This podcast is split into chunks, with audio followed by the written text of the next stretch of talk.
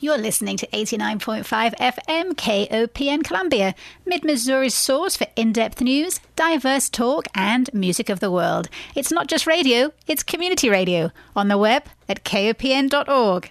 And this is Speaking of the Arts.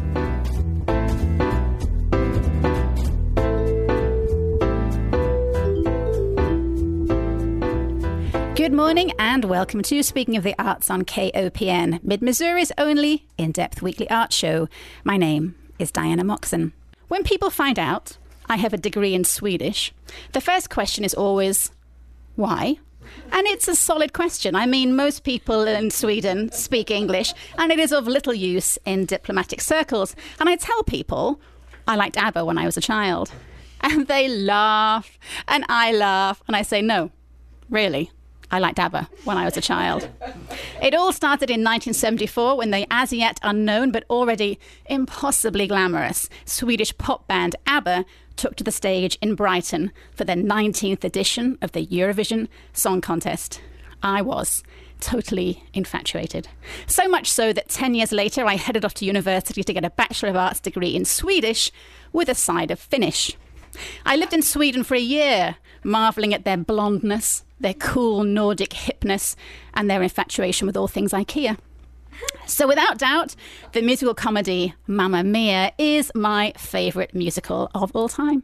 And although I have already seen it once this year at Capital City Productions in Jefferson City, I am thrilled that I get to watch it again tonight when Mamma Mia opens at Stephens College's Macklanburg Theatre, not only with a stellar Stephens College cast, but also directed by and starring an actor who performed her role in Mamma Mia on Broadway amazing. And other actors who are flying in from around the country. And here to share in my passion for the musical are Dr. Gail Humphries Mardirosian, Stephens Dean of School of Creative and Performing Arts, and two of the show's actors, Natalie Irlmeier and Jeffrey Keller. Hello, everybody. Hello. Hi, thanks for having us. Good morning. Or hey, Sam, as they say in Sweden. so that's my Mamma Mia story. Let me start by asking each of you if there is a defining musical moment in time that shaped your life. Natalie, let's start with you. Hmm, okay. Well, I remember when I was younger, I saw Music Man at my local community theater, and I was like, oh my gosh, I want to do that. And then the next year, there was another audition for Music Man, and I was like, I'm going to do it. I'm going to play Amaryllis, the little girl. So I saw it when I was like eight years old, and then I knew that's what I wanted to do. And did you get the part? Yeah. Community theater, love it. And that was it. That was your career That was- trajectory yes, set. I just knew ever since then. Jeffrey, when did destiny arrive in your life via music? I actually think it was the the movie Rent for me. I really love that. Uh, but my parents say that when I was a child, they would put on Grease, and I would jump on the couch, and I would run around saying, "I'm Danny," and I would sing Grease Lightning. And so maybe that was it. Did you have a little Danny outfit? Oh, too? of course, with the leather jacket, I slicked my hair back. Have Oh, you performed Willow. Danny yet? I have actually. That was my last show in high school. Yeah. And was it everything you hoped it would be? oh, of course. Were you a better Danny than John Travolta? Oh, of course. Are you kidding me? I hope you'll be reprising it on Broadway sometime. I'll totally fly in to see you do Oh, Danny. of course. Gail, a slightly different question for you. What was the moment in your life when theatre claimed you? Oh, I was five years old at Park School Elementary in Uniontown, Pennsylvania, and I sang the 12 Days of Christmas. and everyone screamed and applauded, and I said, Oh, this is the life I want. The adulation. That must be nice, actually. That must be such, all for all the work that you do. You know, so many people do huge amounts of work for their job and then they just go home at the end of the day. But you get to see people applaud and mm-hmm. sometimes stand up and applaud. Mm-hmm. Must be amazing. I think it's. And- a- um, oh, sorry. Go ahead, Gail. It, I just think it also, as an educator, it has been such an amazing dimension in my life because my work is primarily as a producer and director, not on the stage as I was at age five.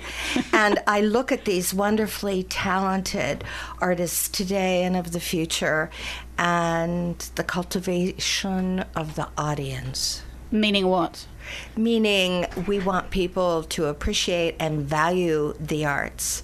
And I don't know if I ever told you I spent time in Gothenburg, Sweden, Oh. and worked with the musical theater program at the university there. And I was impressed by the caliber of what they do. I don't impress easily. I'm impressed by the caliber of what's going on with Mamma Mia. Oh, I mean, I I am too, and I haven't even seen it yet. But I mean, just looking at the cast list and knowing what kind of productions I've seen at Stephens recently, I know I am going to be wanting to get tickets more than once. So I'm, I expect to see me a few times. So, in the region of 60 million people have allegedly seen Mamma Mia around the globe. It has grossed over $2 billion since it debuted in London's West End in 1999. In London, where the show is still on stage, it's the seventh longest running show of all time. And in New, New York, it is the ninth, though it closed in 2015. So, Jeffrey, what makes this such a timeless classic for you? For me, I think it's the fun that people have when they come see the show. This is actually um, my third time doing this role, and every time, not even every time I've done the role, but every performance, it's it's amazing. I've done it in a big proscenium stage. I've done it in a three-quarter thrust. No matter what kind of stage, no matter what the environment is, during that last song, people are up. They're on their feet. They're clapping. They are having the best time of their lives, and it, it's really it's something special to watch. And it's it's a slightly different feel at the end of the show than other shows that I've been a part of in the past.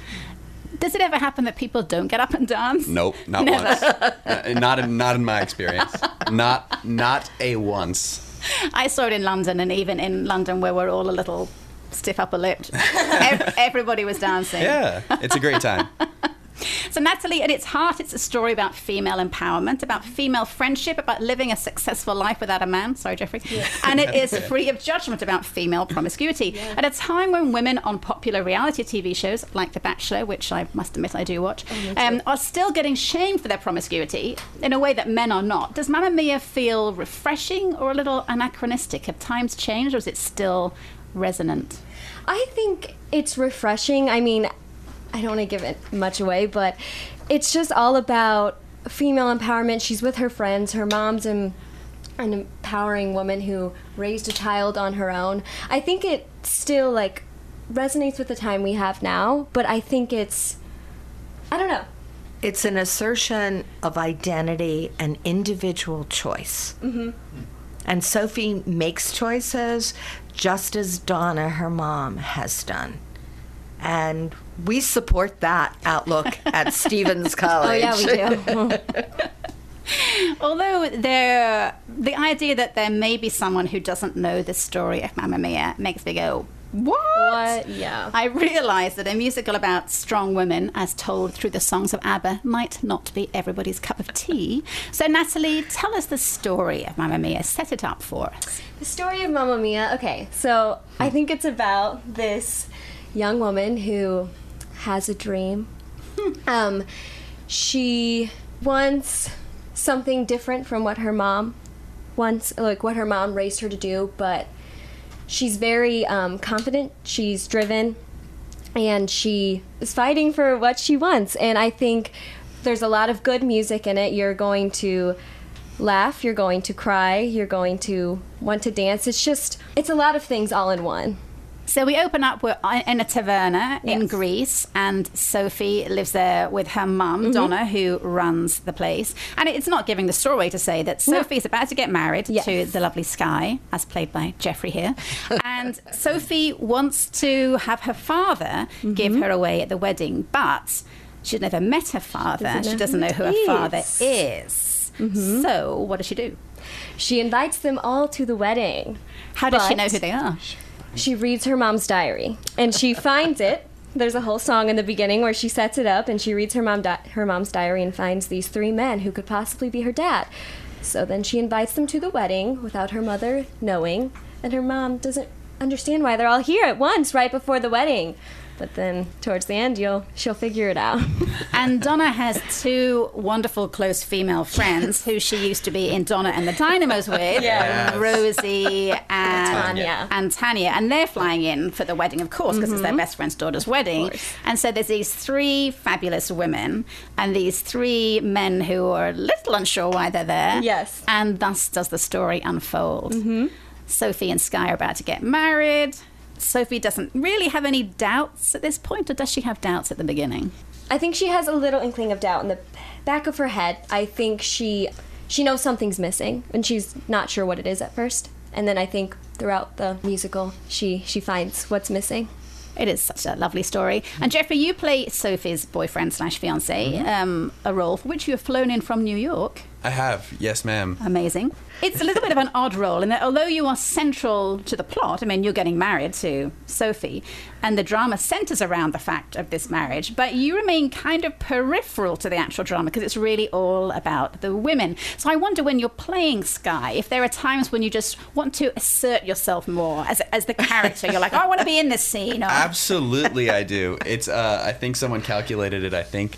I think it was Jen that calculated it at 22 minutes. I'm on stage. The entire- director said that to Yeah. me. She said, Sky is on stage for 22 minutes. Yeah. And I said, only someone who has done this show for years would know that precisely. Yeah, it's very. I, I try to stretch it out to 23 though. I, I take some long breaks. I say, yes. Um, no, it, it's uh, it's it's very interesting because I obviously it's my character, so I feel very strongly about him. But um, every time I'm on stage, it's it's furthering the plot. And it's really trying to set Sophie up for what she's about to do next. And people forget that this entire show takes place in under 48 hours. Um, it's really less than two days. And so he wouldn't be with her every second of two days. But even though I'm only on stage for 20, 22, maybe 23 minutes, I, I think he's still pretty integral to the plot of the show. Now, I this- would I say think- he's essential. Yeah. yeah, yeah, you couldn't really do it Yeah. without him. Um, so this is, like you said, this is the third time Yes, that you have played Sky. Why do you keep coming back to this role? people keep hiring me. No, um, I think it's a. Many people kind of scoff at the idea that this is quote unquote just Mamma Mia, but it has a lot of heart. The show has a lot of heart, and it's a really interesting story to watch every single every single night just from the from the wings of the stage. And obviously, we're getting a masterclass put on by Jen, who has done it on Broadway hundreds of times. But I fight with Natalie. Uh, we don't fight. We just we have discussions about, you know, e even though this is like I said, just quote unquote just Mamma Mia. We're talking about who she thinks her dad is, who who who she wants her dad to be. Uh, a lot of people. I don't, I don't want to give anything you know too much away, but a lot of people think that whoever Donna falls in love with is whoever Donna falls in love with, in my opinion, is not mutually exclusive to who Sophie's dad is. Therefore, you have multiple play. That's why there's three dads. They have multiple roles to play in the show and multiple roles to play in Sophie's life and Right. Donna's life. Well, let's have a little musical interlude with a piece of music featuring both Sky and Sophie. This is a clip from Lay All Your Love on Me from the original London cast recording.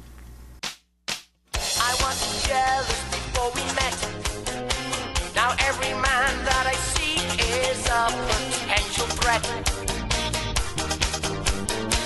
And I'm possessive, it isn't nice. You heard me saying that smoking was my only vice.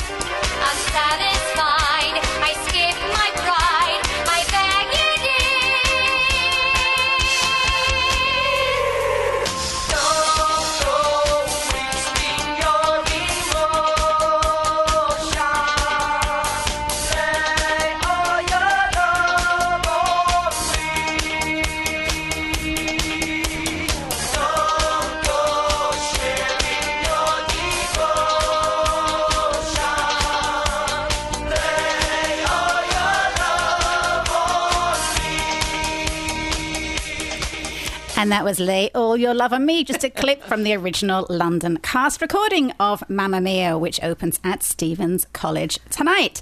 Now, in the universe of roles that you have played, Natalie, how mm-hmm. challenging is it to sing these roles? Because ABBA's music is famously difficult to sing because Agnetha and Frida had such a huge range between them. Yes. So, what are the hardest songs? Oh, the hardest song is probably for me, Thank You for the Music or Under Attack because during Under Attack, I am on a bed getting moved around and spun and just it's a lot. I'm like out of breath by the end of it. And I'm like it's not even that hard of a song, but it's very A lot of breath cardio. control. A lot of cardio breath control. Yeah.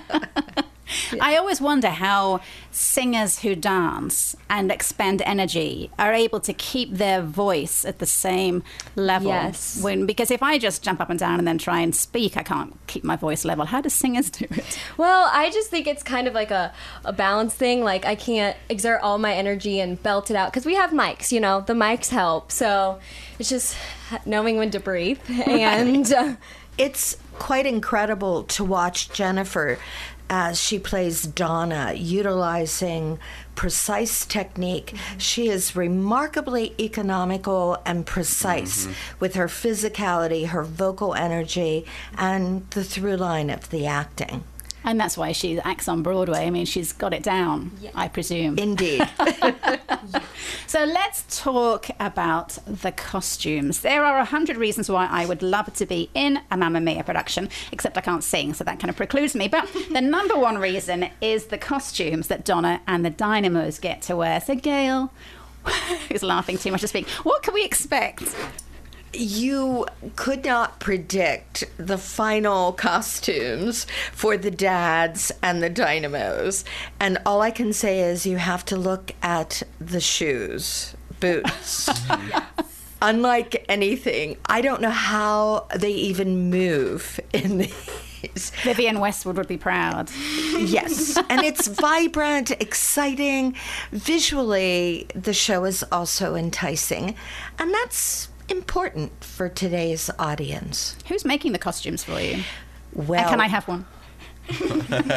after the show closes, we'll have a special little meeting in the costume shop. We have a BFA in costume design at Stephens. We're very proud of it. And several of our students have been working on the productions along with our guest artist, also here from Broadway, Matthew Peterson.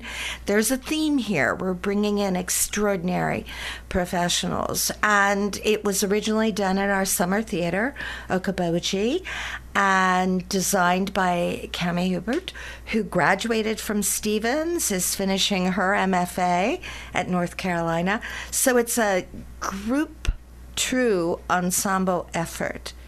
So, what happens to the costumes afterwards? I mean, they are custom made of lycra and they are drenched in sweat night after night. Where, where do they end up? I mean, do- does it do they wash the out? The dry well? cleaner. if you visit our costume shop, you would be stunned. We have a wardrobe of three entire floors of costumes. We are quite careful about handling everything, including vintage women's dresses that we'll use for the Great American Songbook, our next production. Right. Yeah, I would definitely love to have come and have a tour of the costume library at some point. Now, you mentioned Jennifer Hemphill. She is your new professor of musical theatre at Stephens, and her pedigree is phenomenal. She was on Broadway. She acted in the Broadway production and the national tour of Mamma Mia. How did you lure her to Columbia, Missouri? She wanted to teach, and she wanted to teach in a BFA program where we were aspiring for excellence. I wouldn't speak for her, but I would say her actions demonstrate that. And when she came to campus to interview, she actually coached Natalie in an audition situation. Hmm. And it was remarkable to watch her work and to observe Natalie's response to the coaching. What was your experience of that, Natalie? It was amazing. It was like 15 minutes long, and I just remember there was this one note I couldn't hit, and then she was like, "If you can speak it, you can sing it." And then I just sang it, and I was like, "How did you get that out of me?" She's just so she can pull anything from anyone. She's amazing. And you've got one more year. You graduate next summer, is that right? I'll graduate May 2020. In May. So you got a whole year of working with Jennifer. Yes. So you're going to graduate into an industry where the power dynamic is still pretty unbalanced, so that men dominate in almost all sectors except, I think, makeup and costume design. Mm-hmm. And at Stephens, you get the benefit of a full apprentice learning model. You get immersed in all details of theatre. So how do you feel your time at Stephens is prepping you for a career? Well, so much because this past summer we went to Okoboji Summer Theater. So we all summer I was working with professional professional directors, professional guest artists, and it was just so nice to be in there and like it was like the real world. It felt like. And then we come back here, we have Jennifer and all these professors from Broadway, like Gail said, that are just know everything and know what's current and what we need to do and it's super nice. They're making me feel really prepared. The heart of the training, too, is interesting. Natalie played May in my production of Cat on a Hot Tin Roof, both on campus here last uh, spring semester and at Boji.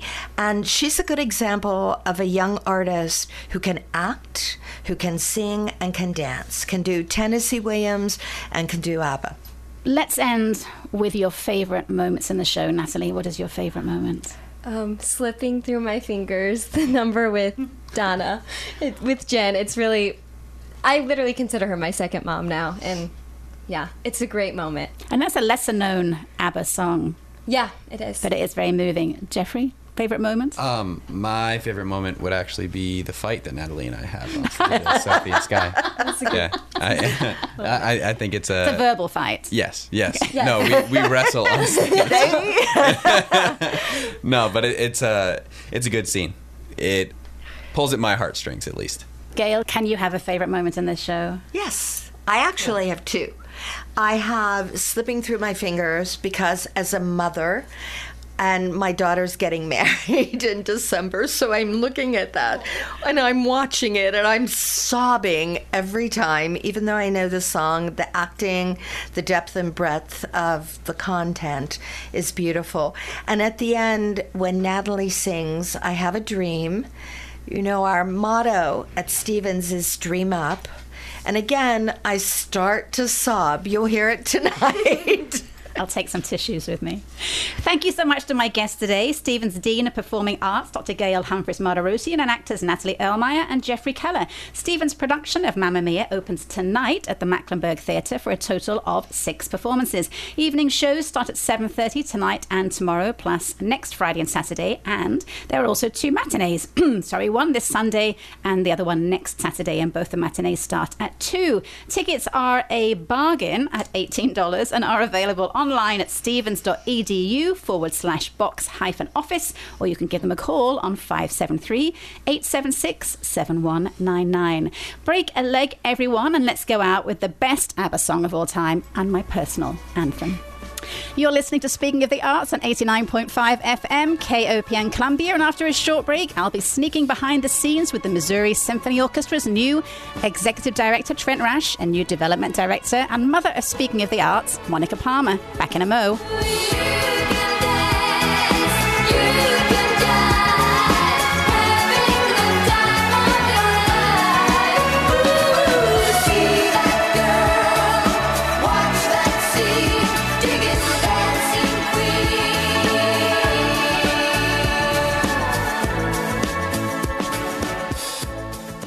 Back to Speaking of the Arts. In a segue so perfect you'd think I'd planned it.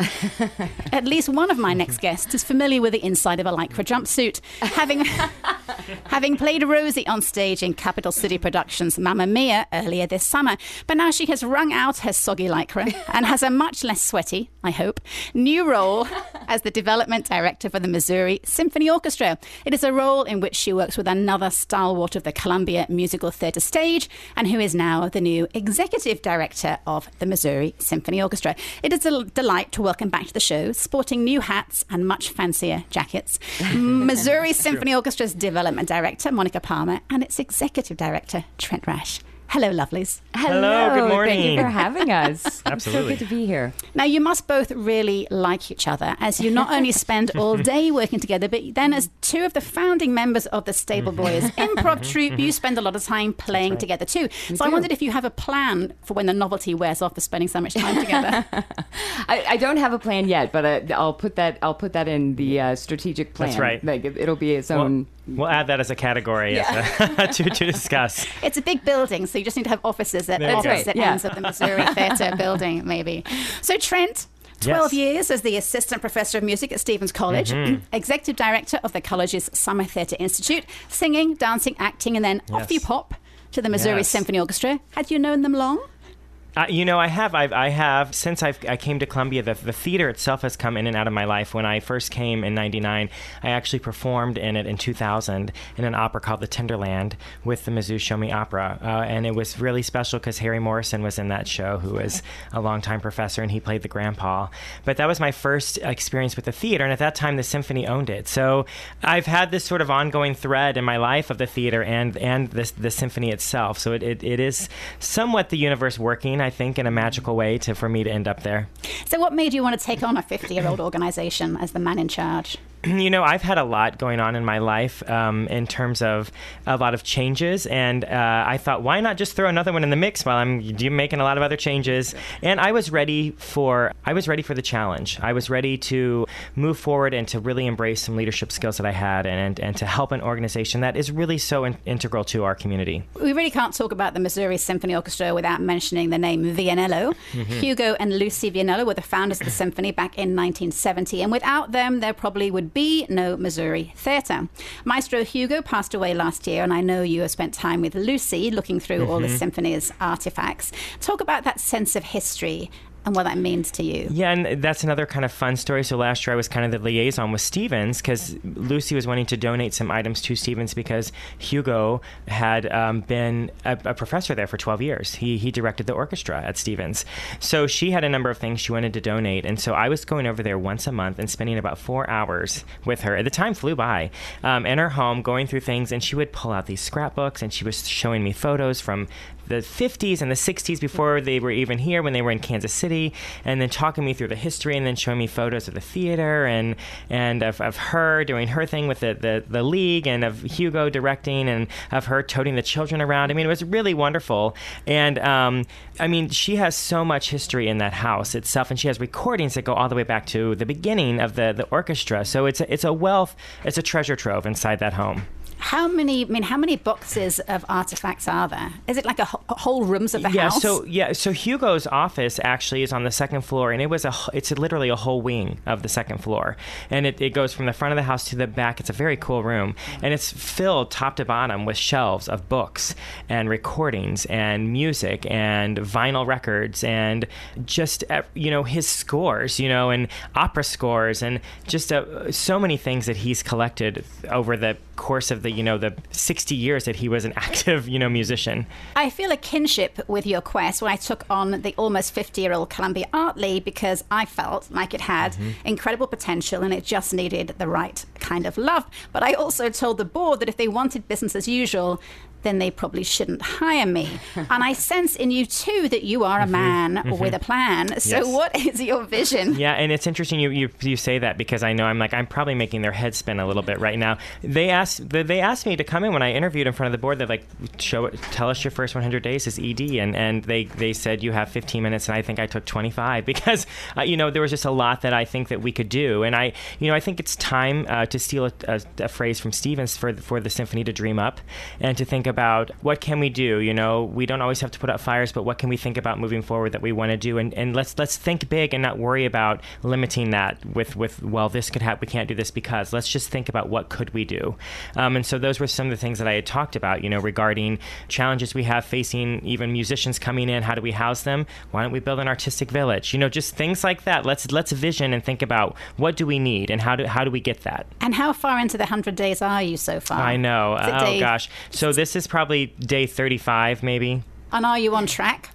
You know, I was just thinking I should pull up up that presentation and kind of take the notes. I think that I, there are some things I have put in place. One of my, my big things was marketing, and I we're really working um, uh, down a path there. And another big thing was the strategic plan, and I've gotten I think somebody lined up that I really really like to work with. So I do think I'm starting to hit some of those those goals. So, Monica, like Trent, I am more used to seeing you on the stage or in front of a microphone than working behind the scenes. That said, this does seem like a perfect fit for you because you have infectious enthusiasm for everything that you do. So, if you had to choose between the arts and your children, I know the children would, Oh, of course, wow. win, Oh, but oh, oh. only just. so, as development director, like, what is your mm. job? What are you charged with? So developing resources that help the organization thrive, whether that's you know financial resources or volunteers or butts in seats, you know new audiences, uh, you know any of those things that are going to help this organization be around for another 50 years. That's that's what I want to do. That's those are the the things that I'm doing: developing relationships, developing connections, making those things possible to keep us thriving and, and heading in, in this exciting new direction. So, grant writing comes under Yes. you. Yeah. Have you written your first grant? I, well, I've written my first interim report for the Missouri Arts Council, and I get to write my first final report for the uh, Office of Cultural Affairs coming up soon. So, yeah, so I mean, it's it's really eh, grant writing can you know it can seem like intimidating, but I think that if you're part of an organization you really believe in, it's really telling their story and and why it's important that the story continues, and that's as you say in my wheelhouse. So it's it's It is. not intimidating. Now, Mosey's mission statement is to inspire and engage diverse audiences through exceptional performances of symphonic music and to educate and mentor young performers. And the difficulty, as I see it, is that Western classical music is perceived by many people as a little bit elitist. It's a very Whitey McWhite. Mm. um, mm. so, how do you That's- engage diverse mm. audiences when it feels so culturally obscure to a lot of people? let me just first say it's culturally obscure because we've learned that it's culturally obscure. If you watch children listen to classical music, they don't think it's culturally you know, uh-huh. obscure. They they are reacting to it viscerally. They are dancing. They are moving. There are research studies that you know show what's happening in a child's brain when they're listening to this kind of music. I have a personal story of Gabe when he would throw these tantrums when he my son when he was little and he would just be like through the roof screaming his head off. I would put on georges bizet's carmen just the habanera suite and i think it was charlotte church on the recording that i had and he would just stop still. And there was something about that music that just touched him on another level and i think that's what music does. But we learn as you know we get older and cooler and we start hanging out with different peer sets that oh that's stuffy. Oh or that's that's that's not relevant to my life anymore. But if we can tap back into that visceral experience of music which is exactly what happens when you're sitting in a live performance hall with a group of other people in the dark and you let that music touch you that's that's what why it's still relevant. So, how do we make it cool? yeah, I think that's a, a really good, a really good point. And you know, uh, one of those things is is the collaborations that you create. Um, I know one of the things that we're thinking of for next summer is a group called Fly. That's a hip hop group that performs to classical music, and it's a it's a group of all black men that perform these amazing moves to Beethoven. You know, Awesome. um, and I think I think and I think it's letting people see themselves up there. You know, that's the other thing for me is the visibility. Um, you know, there's a big push right now in America, specifically about diversity in orchestras, and part of that is you have to give these students an opportunity th- that financially, you know, it takes to learn an instrument to be in an ensemble takes money, and so one of the things that we're really talking about is how can we support a child. I have this dream as an educator that we would be able to support a child for five years, pay for their instrument, pay for private lessons, pay for them to be in an, in, an- in an ensemble, have them buy in, and then no matter what, whether they keep playing or not, which I hope they will, even if they don't, they still will support that art form after because they've been a part of it mm. and they've experienced it. And I think that's part of it is that I think people feel like, well, I, I don't have a part in this because there's it's not accessible to me. Mm. Mm-hmm. And the thing is, this music is accessible. And honestly, yes, it was a bunch of old white men that wrote it, but those were not the, they were writing for rich white men, but they weren't the rich white men. They actually have some very colorful pasts. A lot of those composers, having studied a lot of as a musician and somebody who studied music, a lot of those people were everyday people like us that have some really colorful, interesting stories that honestly in our day and age would be supporting the things that we support and probably would have wanted that access for for these students because they themselves were poor as well and somebody had to give had to give them a break as well. So I think there are some a lot of tie-ins that we could make there. So, what would that cost for one child to do what you know, it's funny because we, we started to think about that in an, an endowment meeting recently, and, and, and, and what would what would that look like? And so it's hard it's hard for me to say like I, I'm, I'm going to say an instrument itself. Like let's take a cello is probably you know if you're if you're buying the little one first, it's probably at least a thousand dollars. Okay, and then the private lessons, if you're if you're taking them every week, it's probably fifty dollars a week. So there's two hundred dollars a month, you know. Hmm. And then if you're going to be in an in a outside orchestra, that's ab- about another four fifty a semester. So that would be nine hundred. So if we were to add all that up, you We're know, about four thousand five hundred. Yes, about five thousand dollars a year. But the thing is, there are people in this community, beautiful people that that are part of our membership that really want that for kids. You mm-hmm. know, and and I think that my goal for the conservatory is that, that we will look more diverse. Because I think there are players that want a part of that, and maybe and maybe don't even know it yet. Mm-hmm. Tell us a little bit about the conservatory because Mm-hmm. I don't have any children who don't play their non-existent musical instruments, so I'm I don't really know much about it. But I'm guessing that it's a hugely important Mm-hmm. part of Mosey because it's really your future. Yeah, and it's so fun. I just met with a mem- somebody in the membership yesterday, and I've been having so much fun doing that. Who I asked her, "How long have you been involved?" She's like, "Well, my son played in the youth orchestra back in 1983 through 86, and so Maestro Vianello had started a program way back when, and then it's over time has, has ebbed and flowed. The current conservatory started in earnest in 2011 when Maestro Trevor became involved, and um, their goal is to give students um, an opportunity to all come together from all the different schools. So you know, you may play in your Hickman High School orchestra, but then you get to come and play with people from Battle and from Rockbridge, and so it's bringing all these kids together to have a shared musical experience in an ensemble setting. They also have coaches available, so they get to work with. There's a violin coach and a viola coach and a cello coach. They get to work with professional players who are giving them some examples, and then there's also opportunities for quartet experiences. So learning about chamber music and smaller ensembles. And I think that you know I was just reading through these applications for scholarships because we have a very generous scholarship program, and the things the students were writing were bringing us to Yes. tears. Monica and I the other day were We're reading. softies. I don't know if you Yeah, know this about us. we- we cry very yeah, easily. we- It's- We're tearing up reading we're some of not the, afraid just to the say that. impact that. music and music education and you know working with someone like Maestro Kirk Trevor. These things are very impacting to these young people's lives. You talk about on the website about how you encourage children to be part of their musical experience at school, the musical programs at school. Mm-hmm. But I wonder how robust are the musical programs at Columbia Public Schools? That's a great question. I had I had lunch later with James Melton, who's the fine arts coordinator, and I know they're the orchestra program in general is is the hardest I think to maintain, and uh, probably again it is this idea of we're combating about is this music still relevant, you know, And the expense of getting an yeah, instrument. the expense of the instrument and, and all those things. But I mean, I think that there are some teachers in place right now that are really trying to solidify these programs, and I think that they are doing are doing the work. Some of them work in, in the conservatory with us, and there's a lot of things to combat right now. You know. Students are sort of overwhelmed to take all these other classes, mm. you know, in order to get to college. And part of me wants to be like, look, you really don't need to, you know, like I know, you know, like I was told this, but you know, if you have a love for something, pursue it, and the other things will mm-hmm. fall into place. And I think there's a lot of that that has to be combated, you know, in terms of scheduling and things like that. Well, and there needs to be an exposure early on to this kind of Yes. music, and I don't think like the parents are introducing as often. You know, it's just general population. They're not introducing this kind of experience and this kind of music, which is why another thing that we don't really toot our horn enough about this event, Right. but the Young People's Concert is something that Maestro Kirk started a couple of years ago, where every student, every third grade student in the Columbia Public School area gets to come. They bus the school buses them into the Missouri Theater, mm-hmm. and they get to hear a professional orchestra. Peter Stiepleman comes in and and narrates Peter and the Wolf, and they get to hear you know these instruments together and be exposed to live symphonic music, and that's it's it's you know, translated into more people signing up for you know learning how to play an instrument or you know the the orchestras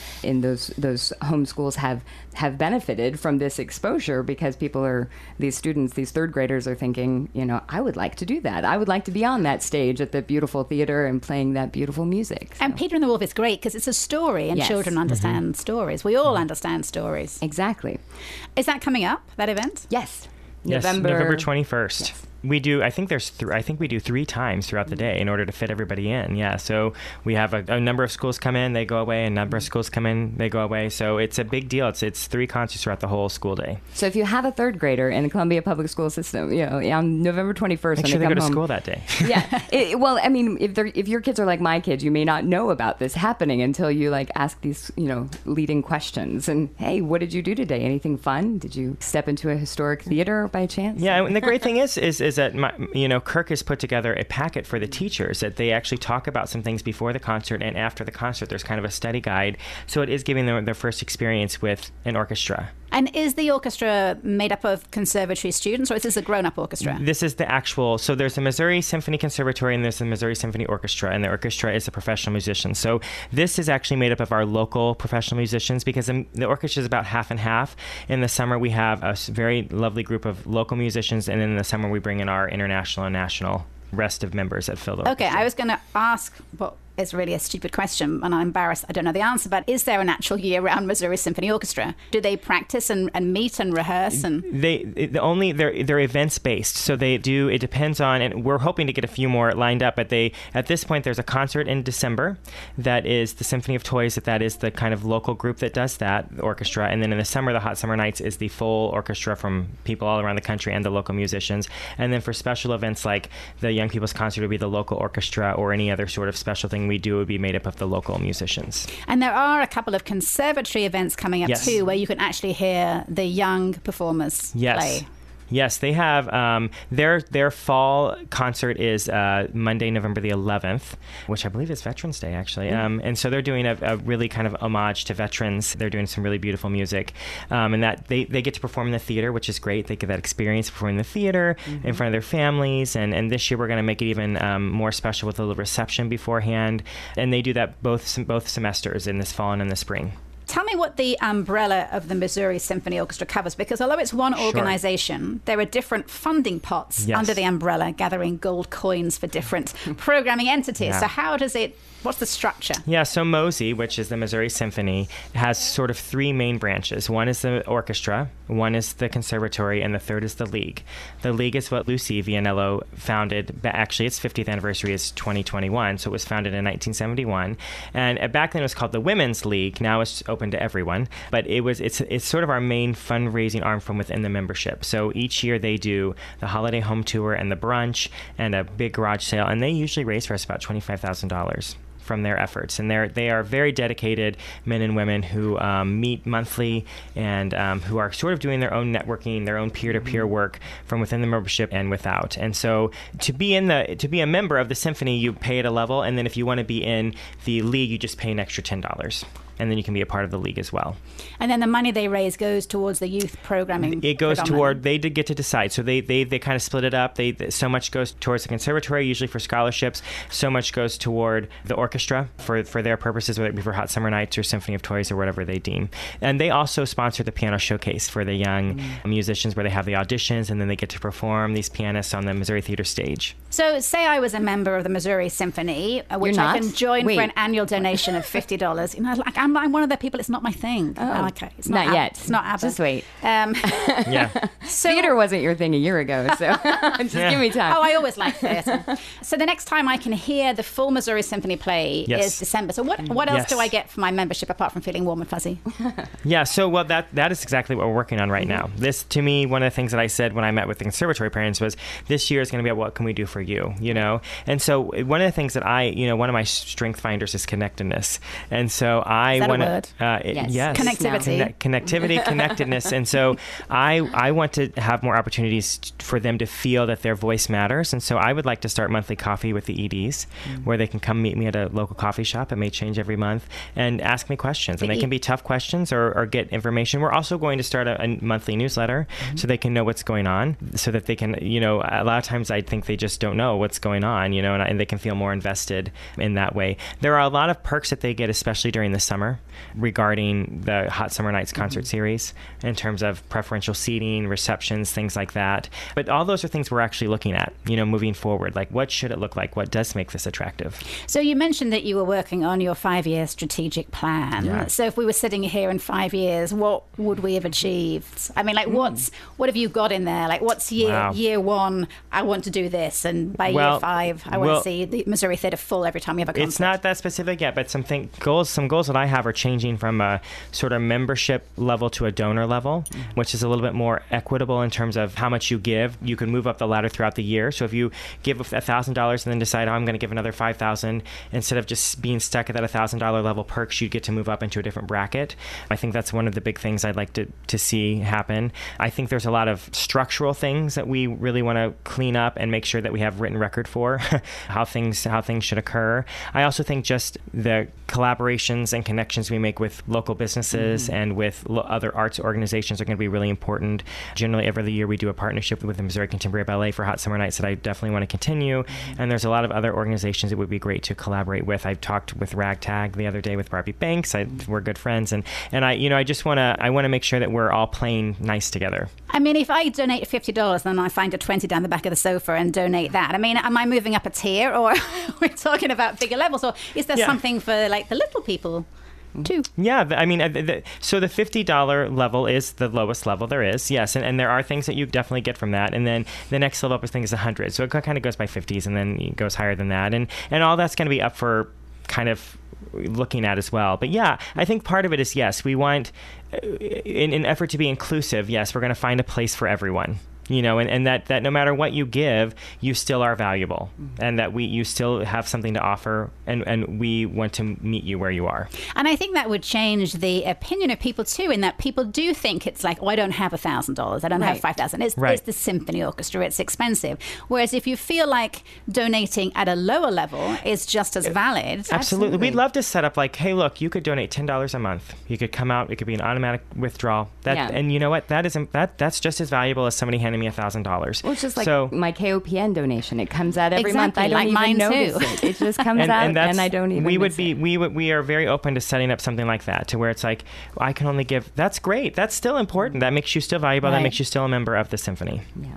I remember when I had to raise the money to open the art league at the at the Missouri Theater Building, and it was just this giant. It felt like a giant amount of money from a zero mm-hmm. start. Mm-hmm. And I sent a letter to everybody to say five dollars mm-hmm. Counts, because I think when you talk about big things like oh we're building a new building or we're funding a symphony orchestra, people think well it's not worth it unless I can give a thousand and I can't give a thousand. Whereas if you realize that you know if a thousand people give five dollars, Yeah.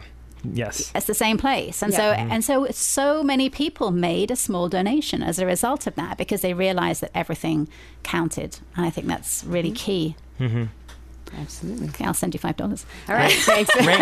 we'll take it. before we close um, you mentioned hot summer nights earlier and i know you have plans to change things and you mentioned one of the performers uh, group that might come in what other things would you like to do to beef up hot summer nights and make it more Part- accessible Sure. So part of it is based. There's there is there is a redesign committee that's meeting, and it's based on you know the musician feedback, so orchestra members and and the board feedback, and and all people involved. There's a hot summer nights committee. Everybody's sort of had some very extensive feedback, and I think it's um, really the idea of quality over quantity, and so that maybe while we still want to give the best performances we can, and we do give really good performances, and maybe we don't need as many, and that we can really focus on beefing up less with more, and and being smart with that money wise. We have some really exciting partnerships this summer. Our kickoff concert is actually going to be in tandem with the the 20, 200th anniversary of Boone County. It's going to be a really neat event, I think, with a lot of fun Missouri impersonators there, I think. And so that I think that's going to be really fun. And I think just the fact that it's our 50th anniversary, we're going to be able to do a lot of really um, exciting things along, along with that. And it's actually Maestro Kirk's 20th anniversary Right. with the symphony. And as the music director, you know, Kirk plays an integral role, you know, the Yes. leading role in planning the the program. And I think he does a really good job of, of finding those things that are going to make you care about it because it's not all, I mean, you're going, it, there's a little something for everybody. There's going to be the silent film with the orchestra, mm-hmm. which is such a cool thing. I think everybody who goes to True False Film Festival should be coming to this because it's such a, it's such a cool experience. And, and it, getting that timing right with the music and the film and every, you know, every little eyebrow lift has a, has a musical accompaniment, you know, it's, it's just a really, really neat thing to to experience. But uh, my favorite are always like the family concerts that you get to come out with your kids. It's free, you know, a free exposure to. don't make that face. I like it because I have kids. Yeah, I'm you not get to come to that out and experience the concert for free. And you know, and, and Kirk, uh, you know, is really good about you know putting on a costume or doing something or telling a story or whatever it you know to make it relatable to to children and exciting. And then one of my favorite parts is the instrument petting zoo, where the kids get to actually get up close and personal with the instruments, and the musicians kind of teach them how it makes a sound and how to use it and how to hold it. And that's you know again taking away that kind of barrier between a child and their ability to connect with music. I'd like an adult petting zoo, even though that sounds a bit strange. But I, I, uh, I mean, I'd like to do that too because you know, none Yeah, of us get yeah. to really. Oh, adults can come up and try out the music too. Yeah, the, the instruments I'd like mine too. to be with wine, though. Okay, yeah. Okay. Noted. We're putting Yes, that down. okay. Okay. No taken. My guests today have been Trent Rash and Monica Palmer, the new executive director and development director for the Missouri Symphony Orchestra. Tickets are now available for the annual holiday home tour, where you get to nosy around other people's fancy houses. Plus, there's the full conservatory concert at the Missouri Theatre on November the 11th and the annual Symphony of Toys on Sunday, 16th of December. Thank you so much, Monica and Trent. You are listening to Speaking of the Arts, and before we hand the airwaves over to Terry Gross and Fresh Air, I have a list of arts events coming up that would like to find their way onto your calendars. This evening is opening night at the Stephens College Macklanburg Theatre for their new production of the global hit Mamma Mia. The show starts at 7.30 tonight and tomorrow, plus there is a 2 p.m. matinee on Sunday. Tickets are $18 and there are also three chances to see the show next weekend. The last show of the Lyceum Theatre's summer season has its opening weekend in Arrow Rock. The musical Swing Time Canteen is a hilarious and heartwarming journey back to the music of the 1940s. There are 2 p.m. and 8 p.m. performances today and tomorrow, plus a 2 p.m. matinee on Sunday, and tickets are $42.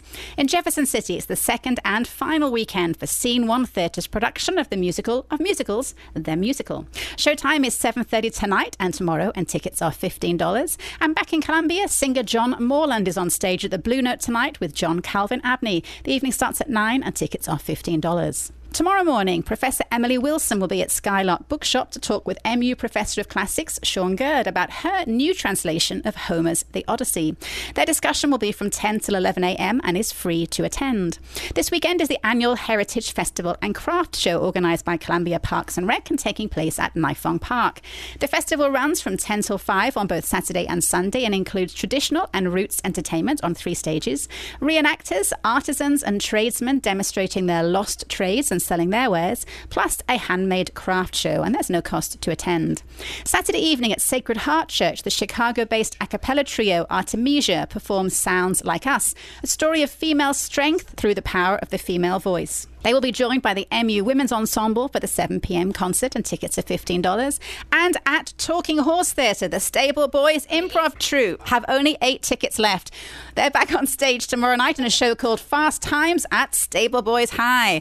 The show starts at 7.30 and uh, is advised to get your tickets in advance. There are only eight left as the last few shows have sold out, and this one will too.